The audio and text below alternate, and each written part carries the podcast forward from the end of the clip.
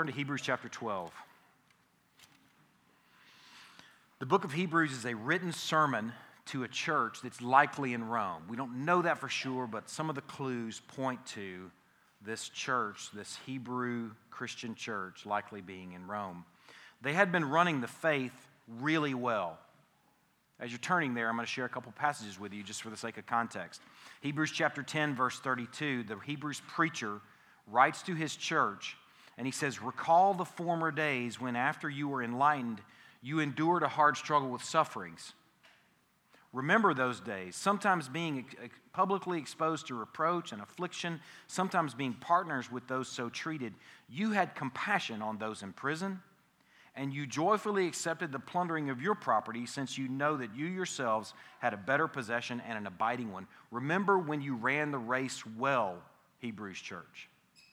The situation in this church as they're receiving this letter is that they had been running the race well, but this Hebrews preacher encourages them in the next couple verses with what's really going on.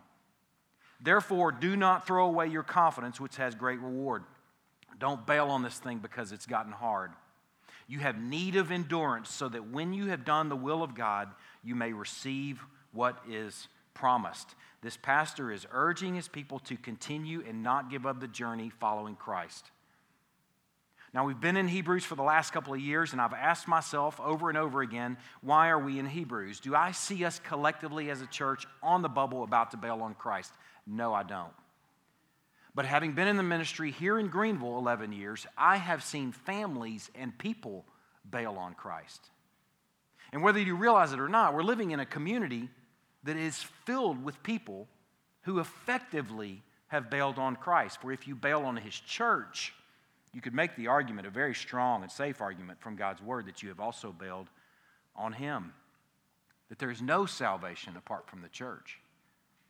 That's a hard truth, especially in our context, but it should galvanize us as we realize that any of us could potentially fall away. The folks that I've seen fall away in the 11, last 11 years, I'm not talking about people moving to another church.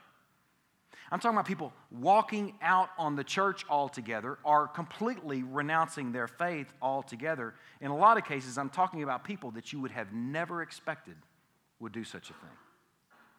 It's happened before and I promise you, it will happen again. And the sad, sober reality before we continue with this galvanizing message this morning is the likelihood is that some of you will bail on the race and the faith before the end of your life. So we need this galvanizing message. We may not be like the believers in Laos who are facing persecution with potentially an entire church bailing on the faith or the Hebrews church potentially bailing on the faith. But we sure have those families, or we have those pockets, or we have those individuals that are ever more on the bubble.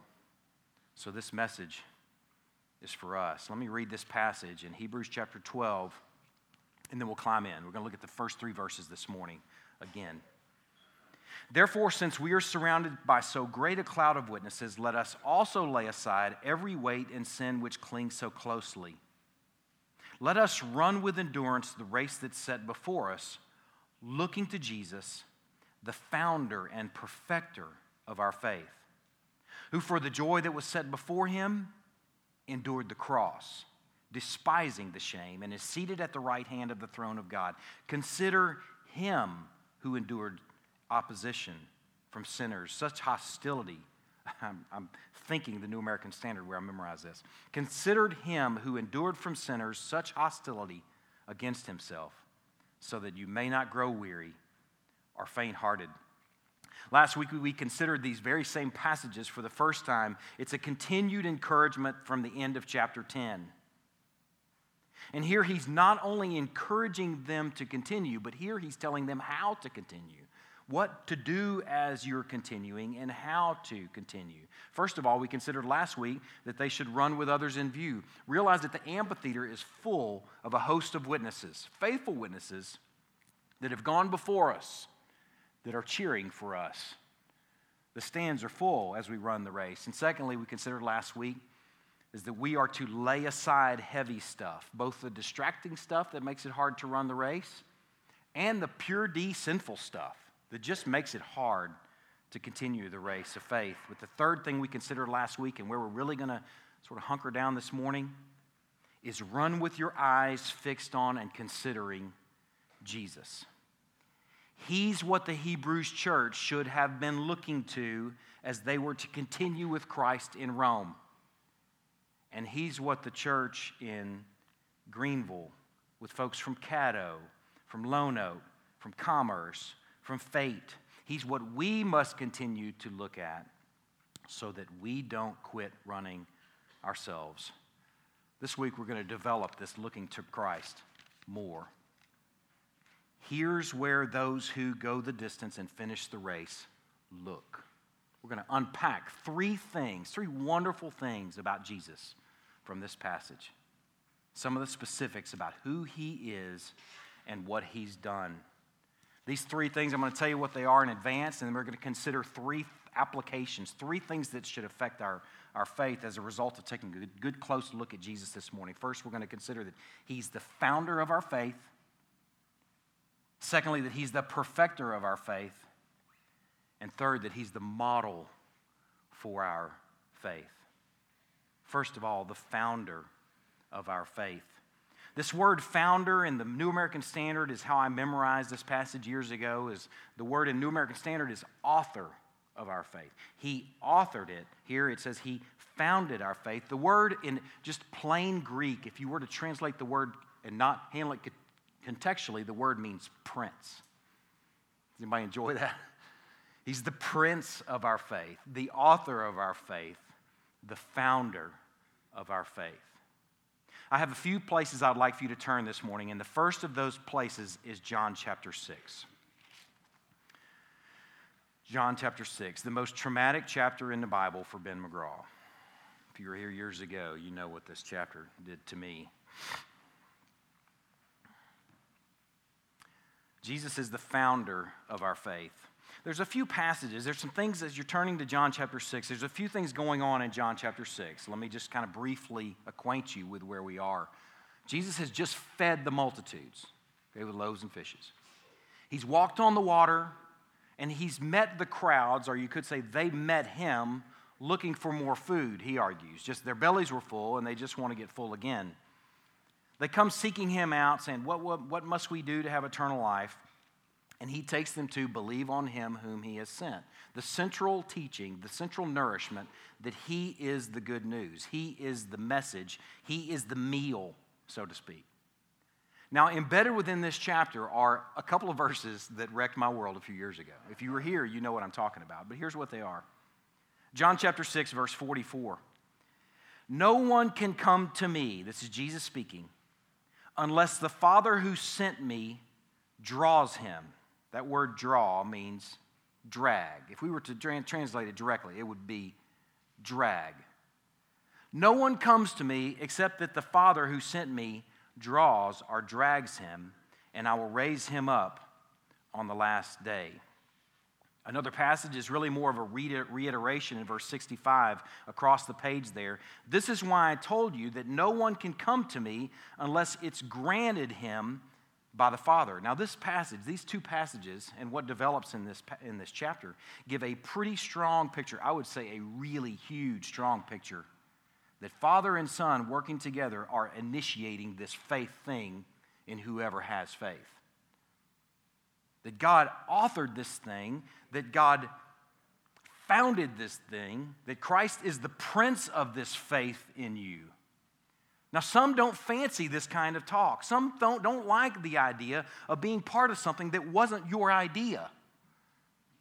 But I want to, I have something for you to consider here in a moment. I'll share with you. But I want you to realize first that some didn't fancy that thought then either. For right here in this chapter, right after verse 65, no one can come to me unless it's granted him by the Father. After this, many of his disciples turned back and no longer walked with him. If we're talking about an idea that's not very popular now, we're talking about an idea that wasn't very popular then. But man, there are wonderful things to consider here. But first, let me develop it for you a little bit more. In John chapter 17, if you'd like to turn there, you're welcome, but I'm just going to read a few little excerpts. This is Jesus praying the high priestly prayer before he goes to the cross. He's praying for his disciples who have followed him and then also those who would. He's praying for you in John chapter 17. It's a wonderful, wonderful chapter. But a few things he says in this chapter, look at, if consider, listen to chapter 17, verse 2.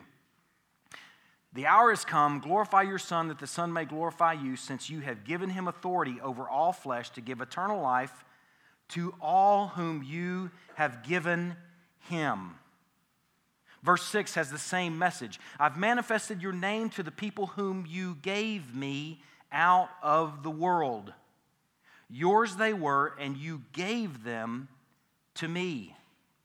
Verse 9 and 10 give a little more developed view of it. I'm praying for them, praying for these disciples who are sitting with me right here in this Lord's Supper, the first Lord's Supper. And I'm not praying for the world, but for those whom you have given me, for they are yours. All mine are yours, and yours are mine, and I am glorified in them. What is being developed in this, these passages in John chapter 10? What's being alluded to in this prayer in John chapter 17 is that our faith was his idea. The irony for me is I grew up singing a song in church, and ironically, a church that did not agree with these sorts of views of God being the author of our faith. It's a church that I cherish still. It's a church where my parents are, place where I grew up. And if I already attested to the fact that before John 6:44, I wouldn't have agreed with this.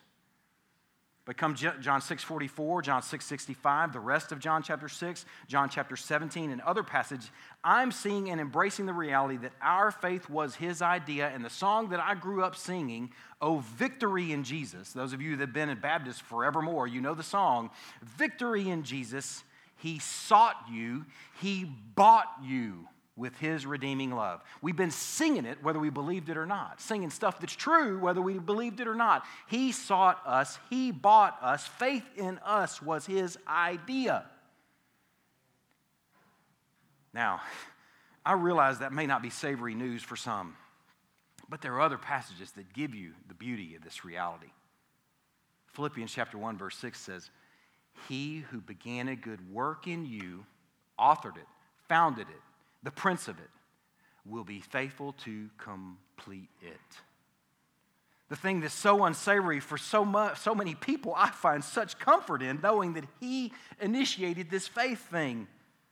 If faith in me was His idea, then I know He's going to see it through. Amen? what glorious news! His plans are sure. And that's something we can enjoy about Christ, God, Father, Son, and Spirit, working together, being the author and the founder, and He is the prince of our faith. And this will lead us to the next point. He is also the perfecter of our faith. Turn back to Hebrews chapter 6. This is the second of, I think, maybe three or four verses I'm having you turn to this morning. So we don't have a ton of other passages to look at. Hebrews chapter 6. He's the author of our faith, He's the perfecter of our faith. Hebrews chapter 6. There's a section beginning in chapter 5, verse 11, that's dealing with the, one of the problems in the Hebrews church. And one of the reasons that they've become fragile in their faith is because they're not taking good nourishment. They've moved away from steak, meaty, heavy meaningful truth and they've moved in the direction of milky light stuff maybe devotional level preaching. Devotional devotions are great but they don't make for good sermons. Maybe they've moved away from big heavy truths and they're not eating solid food. And he charges them he warns them about this and what could happen to them and what will happen to them if they're not eating solid food. But listen to what he, what he says in chapter 6 verse 1 Therefore, let us, Hebrew church, let us leave the elementary doctrine of Christ and go on to maturity. Now, there's a little section in here that I'm going to read, but I'm going to read it again with this section out so you understand what's being said here. Let's leave the elementary doctrine of Christ and go on to maturity, not laying again a, foundation of repentance from dead works and of faith toward God and of instruction about washing, the laying on of hands, the resurrection of the dead, and eternal judgment. And this we will do if God permits. Now, here's why it's hard to make sense of what's being said there because all that middle stuff. If you take that middle stuff out and you realize what he's saying, this we will do. I'm going to read it again. Let us leave the elementary doctrine of Christ and go on to maturity. And this we will do if God permits. That's what's being said right there. The Hebrews preacher is taking his church to the reality that he is the perfecter of our faith. It's not something that you do, it's something that he does in us. God is sovereign over salvation, and God is sovereign over sanctification. If you're going to grow up to maturity, that too is going to be his idea. He's going to be the one that's working those things in you. One of the beautiful things about this is there's the potential to walk away from last Sunday and maybe all Sundays in some contexts feeling like I got lots of stuff to do. And maybe even feeling overwhelmed, like, how am I going to do all this faith stuff? There's so many things I heard today that I'm supposed to be doing. Just consider last week. Last week we grabbed some let us's from Hebrews chapter 10. Let us draw near. Let us hold fast. Let us consider how to stir one another up to love and good works. If you're walking away from things like that, you're hearing some verbs that have to do with us. Let us do those things. We introduced a couple new verbs last week. Let us run the race with endurance. Let us lay aside heavy weights. Let us look to Christ. Consider Him was a commandment from last week. You walk away from week to week with tons of verbs. And there's the potential to be so overwhelmed with those verbs that you miss out on what's really going on in a passage. For here in this passage, this one, three verses that we've looked at, those verbs that I just drew out for you that we're to do run the race, lay aside, look to, consider some of those are participles, some of them are just plain old verbs. Listen to the verbs, are the alluded to verbs that our prince has been about. They are many. Actually, I'm going to consider those later. I'm, I'm, I'm going to set those aside as a treat for us later. I want to take you to the reality that we can feel overwhelmed with our verbs. I want you to couple these encouragements, these verbs, and these imperatives before we look at later what, what his verbs are, with the knowledge that God is the perfecter of this thing that he started. Couple all those verbs that if you were paying attention last week and you've been paying attention and likely in church often, you hear these verbs. Couple those with the reality and the comforting knowledge that he is the perfecter of this thing that He started in you. This has got to be and should be wildly satisfying for you to know that God started this thing in you and that God is going to see this thing through in you. Does anybody else find comfort in that? Wildly comforting. It should result in a collective exhale. All of us together could just, I needed to hear that. He started this thing, and our prince is going to see it through. Third, as we take a good look at Christ, as we consider him together, first, he's the founder of our faith. Second, he's the perfecter of our faith. And third, he's the ultimate model for our faith. This is right after a chapter full of models. Hebrews chapter 11 is full of people that we can model and people that we should have in view enough to where we can model. But what we must consider from this passage is that he is the ultimate model. He's not just another one added to the list. For faith in that hero saturated chapter in chapter 11, faith played out in who they were looking to, and they too were looking to the ultimate model that we are to look to. We are to consider him as the ultimate model. He's different from all the other heroes in chapter 11 because he's who they were looking at. He's the ultimate model. Let's look at some specifics about the model that he was and is. In verse 2, who for the joy that was set before him endured the cross, despising his or despising the shame.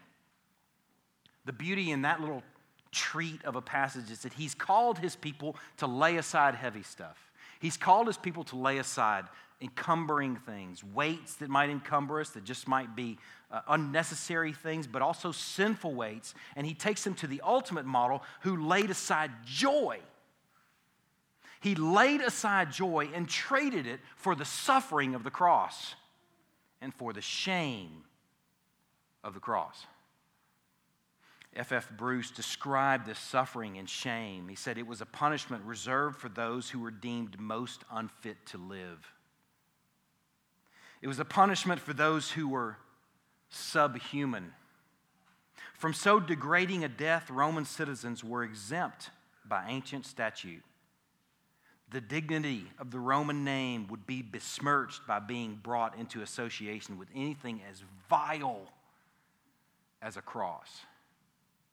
As you're about the work, considering last week of laying aside unnecessary things and laying aside sinful things, consider that your prince, your ultimate model, lay aside joy.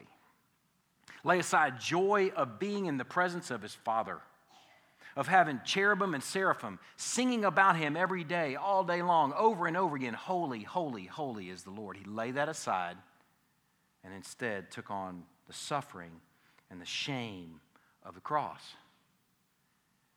It also says in verse 3 Consider him who endured from sinners such hostility against himself.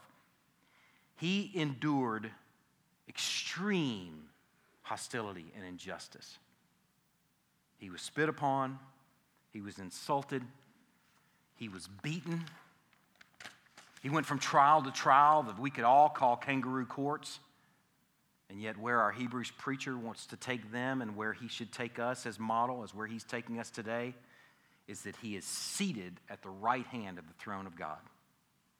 Our prince and our model suffered. He traded joy for suffering. Our prince and our model faced some of the most ridiculous courts and injustices ever meted out. And yet he finished his race well and he sat down the victor. This image of a seated Savior is throughout our New Testaments. You really don't see him standing again until the seals and the bowls and the trumpets of Revelation begin to unfold in the judgment in the end days. You should see your Lord in your mind's eyes. You envision where he is and what he's doing as seated. For he ran the race and he's finished it. Ephesians chapter 1, verse 20 says, He worked in Christ when He raised Him from the dead and He seated Him at His right hand in heavenly places. Ephesians 2 6 he raised us up with him and seated us with him in the heavenly places in Christ Jesus. Colossians 3:1 If then you have been raised with Christ, seek the things that are above where Christ is seated at the right hand of God. You should see our model as one who finished the race perfectly and is seated and reigning and ruling as the victor. Now, the three things that we draw out of this passage, these three beautiful realities that He's the founder of our faith, He's the perfecter of our faith, and He's the ultimate model for our faith, these three things will help us in our running the race. And I want to offer three ways that they will. How looking to and considering Christ as author, perfecter, and model will help you. First of all, it will give you an appropriate view of your faith efforts. It will give you an appropriate view of your faith efforts. Look what unfolds here in this passage. The Hebrews church is, is encouraged to continue, remember those verbs, to lay aside weight and sin, and to look to Jesus and to consider Jesus. Those are some of our verbs. Now, the time for his verbs, his many verbs in this passage that are either clear are alluded to. He's the founder of our faith, He's the perfecter of our faith. He endured the cross, He despised the shame, He sat down. He endured hostility. He set aside the joy before him. There are gobs of his verbs in these three ver- verses. And that's the focus of this passage. Last week was very appropriate for us to consider our verbs. But if we consider our verbs apart from his verbs, we're going to have a mess on our hands we are to see an appropriate view of our faith efforts as embedded within his verbs.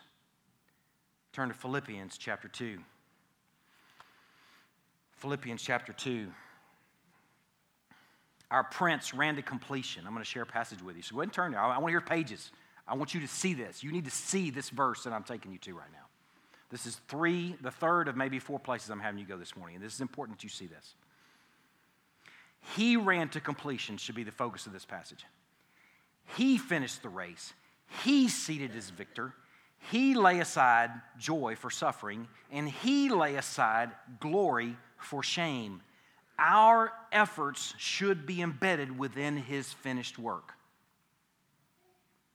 Let me show you a guy that has done this well. Paul is a great tutor of how to grace well with his efforts or your efforts in view in light of his efforts. Here's a couple of examples Philippians chapter 2, verse 12. Therefore, my beloved, as you have always obeyed, so now not only in my presence, but much more in my absence, work out your own salvation with fear and trembling. You could say Paul's encouraging his people there, the Philippians, to run the race well, work hard, run hard. But then this beautiful reality that I'm talking about is his massive verbs. Look at this next verse. Work out your salvation with fear and trembling, for it is God who works in you both to will and to work for his good pleasure. I love seeing those realities next to each other because they begin to make sense for me. If you've grown up in church your whole life, or even right now, if your view of church is a bunch of to dos or a bunch of not to dos, you've missed out on the reality that God is the ultimate author and founder of our faith who's actually doing those things as you do. He's the prime mover behind what you're doing. This verse does a nice job of piecing the two together. Work out your salvation with fear and trembling, for it's God who works in you to will and to work. Man, some folks want to lean on, be still and know that I'm God and not do anything. Lean back, a total mishandling of that passage. And just sit around on flowery beds of ease saying, Yeah, man, God's done it all. So I just sit back on flowery beds of ease. Be still and know that I'm God. Man, that's a gypsy, I don't know, handling of, a, of scripture, of truth. For we are to work out our salvation with fear and trembling, but all the while, the fuel for us as we work is that we know that He is the one who works in us to will and to work for His good pleasure. Here's another example right here in this passage, or here in this chapter. Turn to chapter 3, verse 12. Paul is talking about the resurrection of the dead. He's saying, Man, I'm pressing on to grab this thing, or I'm pursuing this resurrection from the dead, this future salvation, this reality. And in verse 12, he says, Not that I've already obtained this or am already perfect, but I press on to make it my own. You could hear him say, I'm running like I want to win the, win the race. I'm running to finish well. I'm working and striving you could say. You're importing some other realities into that passage. I press on to make it my own because Christ Jesus has made me his own. A way that you could say that, Paul says, I'm working to lay hold of that which has laid hold of me. Man, those verbs are welcome for me. I like to see some work and some effort involved, but I like to see it in perspective where He is the prime mover. He authored this thing in me, He is perfecting this thing in me and in you, and the means in which He is perfecting it is through your often feeble, but sometimes valiant efforts to run the race and to lay aside heavy stuff as you go. Man, I love that picture that he who began a good work will be faithful to complete it. So don't lose heart as you run the race. The second reality the first was it will give you an appropriate view of your faith efforts, they fit within his. Secondly, it will give you a healthier view of yourself. What you think about this for a moment? The way our self esteem is developed. There's lots of language, lots of conversation about self esteem, especially when we talk about kids and wanting to build self esteem. Think about how we develop our self esteem or our self view. I think we're all party to this because we're human beings. The way we develop our self esteem is that we put our hand to something and then there's a verdict, whether it's a verdict that we make or a verdict that someone else makes about how we did, and then we make a decision about who we are in regards to that thing. That plays out from week to week, day to day. Think about students. The harder you work, the likelihood, the verdict will be is that you get a good grade. If you practice really hard at cross country or at playing a guitar or swimming or basketball, chances are you're going to be pretty good at what you're doing. That'll be a verdict that happens at the end of this thing, and likely you'll walk away feeling better about yourself. It makes sense. We want our children to take on some things where their performance ends in a verdict that affirms and encourages them to get out there and do some other things that will press them and challenge them. Now, in regards to faith, though, there's the potential to be morbidly focused on how you're running. There's the potential to be so focused on how you're running the race, thinking your verdict will come afterward, which is altogether different in regards to faith, that makes you at times just feel like, okay, I'm done. I quit. I've had such a bad spell. I've had such a rough spot. I'm just out. I must not even be his. I'm just out. We're so morbidly focused on our run and our race. There is a strange and wonderful beauty in nearly forgetting yourself as you run the race. A strange and wonderful beauty in nearly forgetting yourself as you run the race. Tim Keller has a book. I think the title of it is The Art of Self Forgetfulness. Is that right, Scott? Something like that. Scott took me to this book this week, and wonderful things came out of this book. Turn to the last, next to last passage I'm going to have you turn, 1 Corinthians chapter 3. This is, to me, I think, one of the surprise treats in this sermon preparation for me came from this passage and from Tim Keller's help. 1 Corinthians chapter 3, beginning in verse 21. 1 Corinthians chapter 3, beginning in verse 21. We are considering that focusing on Christ as author, perfecter, and model will give us a healthier view of ourselves. Okay, look at this passage in 1 Corinthians chapter 3, beginning in verse 21. A little bit of context. The Corinthians are performance focused.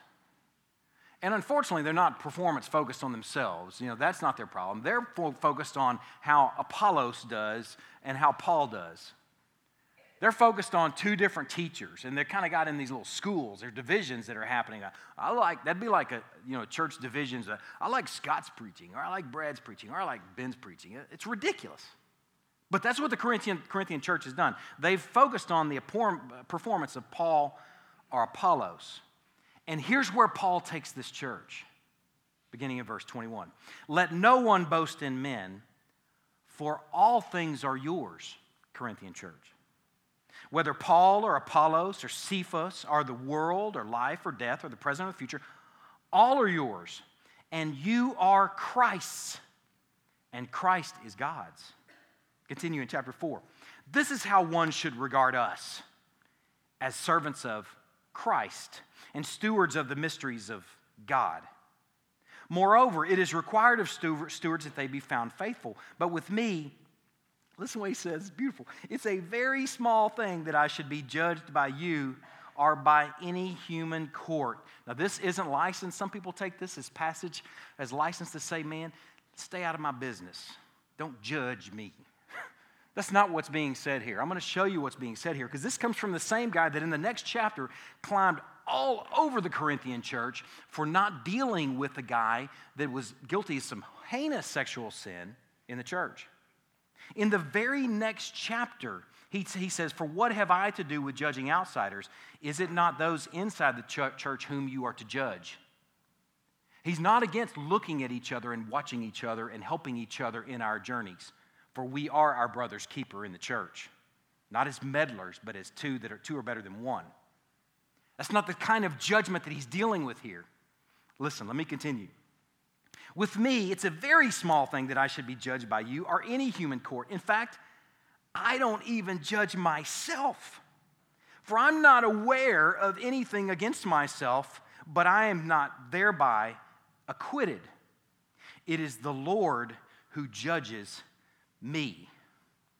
Now, Paul so beautifully is taking the Corinthian church, who's focused on Paul versus Apollos versus Cephas and how they're performing and how they're doing, or how they preach or how they pastor, and he takes them to the reality that all they are is servants of Christ. Christ should be where they're looking. And Paul says, I don't let your assessment of me define me. I've forgotten myself. In fact, I don't let your judgment define me. It's, re- it's really small, it's wheat. In fact, I don't even let my judgment of myself define me. For Paul, you can almost hear Paul saying, as he's saying to the Corinthian church, all things are yours and you are Christ. That Paul is saying, all things are mine. I am Christ. That is my identity. Because Paul saw him as the author and perfecter and model of his faith. Paul was so completely unfazed by criticism and praise. It's remarkable. I see this in Paul and I pine for this in me because it makes a preacher, not like a robo preacher, but it makes for a preacher that's not assessing while he's preaching. Well, how am I doing? Do you know how often that silliness creeps into my head while I'm preaching? Not this morning, thankfully. But you know, a few weeks ago where I was talking about I felt like Miss South Carolina, Miss Teen South Carolina while I was preaching? I hope some of y'all went and looked at that video. You know what I was talking about now. Uh, not all U.S. Americans have a map. In the middle of preaching, in the middle of preaching, there are thoughts that come into your head. How am I doing? And uh, I'm, I'm, the, I'm the little kid that from Louisiana that, that was overweight and stuttered my whole life. Who cares? It's delightful to preach when you're out of the way and you've forgotten yourself. The reason Paul was unfazed by criticism or praise and the reason he was steady, whether he had a beaten in store or whether somebody wanted to worship him, is because he ran with self forgetfulness, focused on Jesus. It left him unfazed by all that stuff. He's encouraging the Corinthian church to run with the same. All things are yours, and you are Christ's. Man, what good news. Keller, in his book, this is a quote from him. He says, The reason he was able to do this because was his, his view of himself wasn't developed by the Corinthians, nor was it developed even by himself. Oh, what a treat.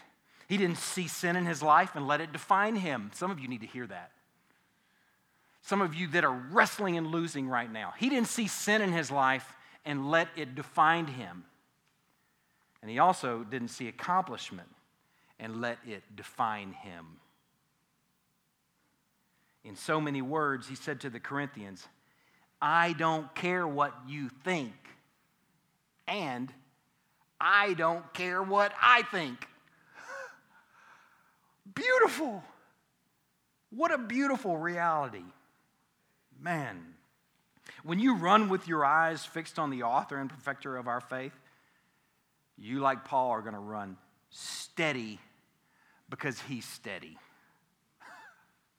he's awesome, he's our prince, and he's unchanging. You won't be defined by a besetting sin you're struggling with or a past failure because you're clothed in his righteousness from the moment you confessed, you put on his perfections. From the moment you confessed, you are Christ's.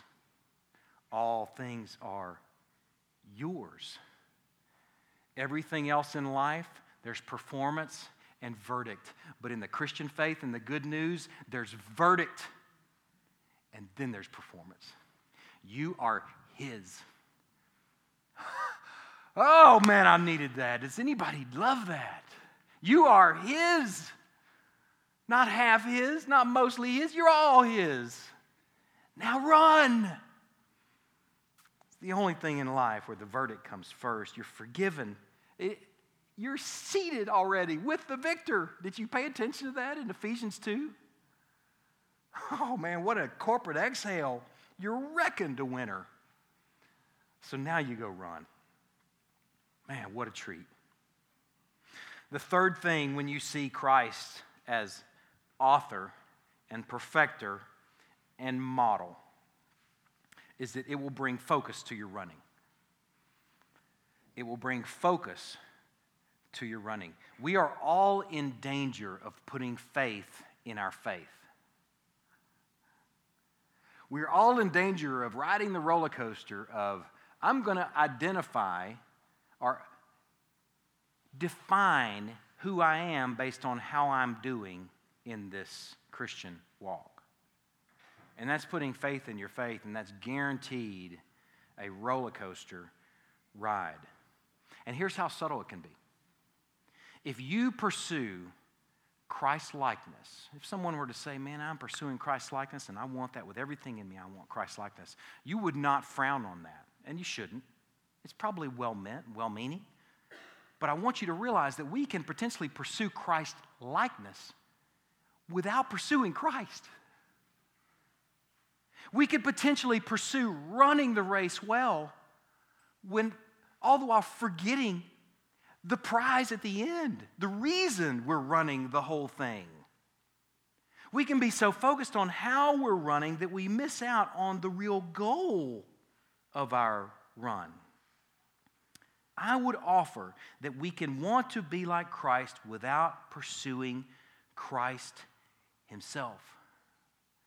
When we have our eyes fixed on Him as author, as perfecter, as model, as prince, then that's when things begin to play out.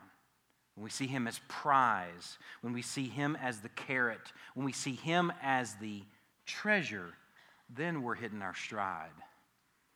And then we're running in a way that's going to go the distance. I was interested in this, thinking this week, man, I, I, turn to John chapter 15. It's the last place I'm going to have you turn this morning. I was looking for scripture in the New Testament that's encouraging us to be Christ like. And there's really not a lot of passages that say you are to be Christ like. There are some that paint that picture. I mean, there are some that develop that thought. One good example would be Jesus in John chapter 13, washing the disciples' feet. Wash others as I have washed you. Very, very important example of do as I have done, be Christ like. There's not a lot of imperatives, though, commanding you to be Christ like. Instead, there are a number of passages. I made a list that I'm not going to share with you. I'm just going to take you to one passage. That rather than encouraging Christ likeness, encourage you to go after Christ. And John chapter 15 just really captured it well. John chapter 15, verse 5, Jesus says, I am the vine, you are the branches. Whoever abides in me and I in him, he it is that bears much fruit. You could say that runs really well. He it is that bears much fruit, for apart from me, you can do nothing. For apart from me, you're not going to run, you're not going to finish the race, in, so many words. You could connect these two passages together. He who abides in me will bear much fruit. Abide in Christ, fruit happens dwell on, engage, enjoy, consider as the imperative from Hebrews chapter 12.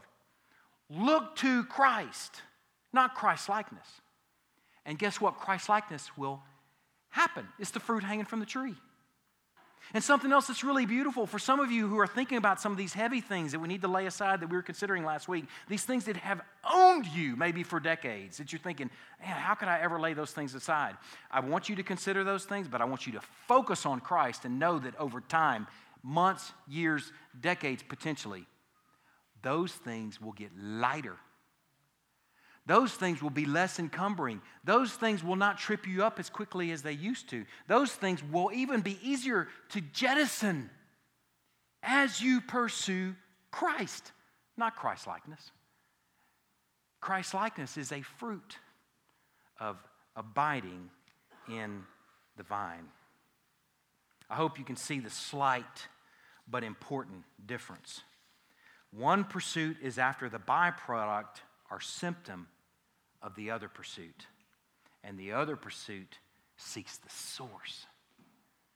The other pursuit seeks the author and the perfecter and our prince. As we worship, enjoy, and grow in the grace and knowledge of Christ, we find that the ultimate model of salvation becomes our mode and our means for racing and running the race. As we consider the model, he becomes the mode of transportation as we run the race. He becomes the means for continuing the race. As we consider him, we find things are laid aside, heavy things are laid aside more readily. And as we seek and consider him, we find endurance in the race to go the distance. Seeing Jesus as author and perfecter and model of our faith gives you an appropriate view of your faith efforts.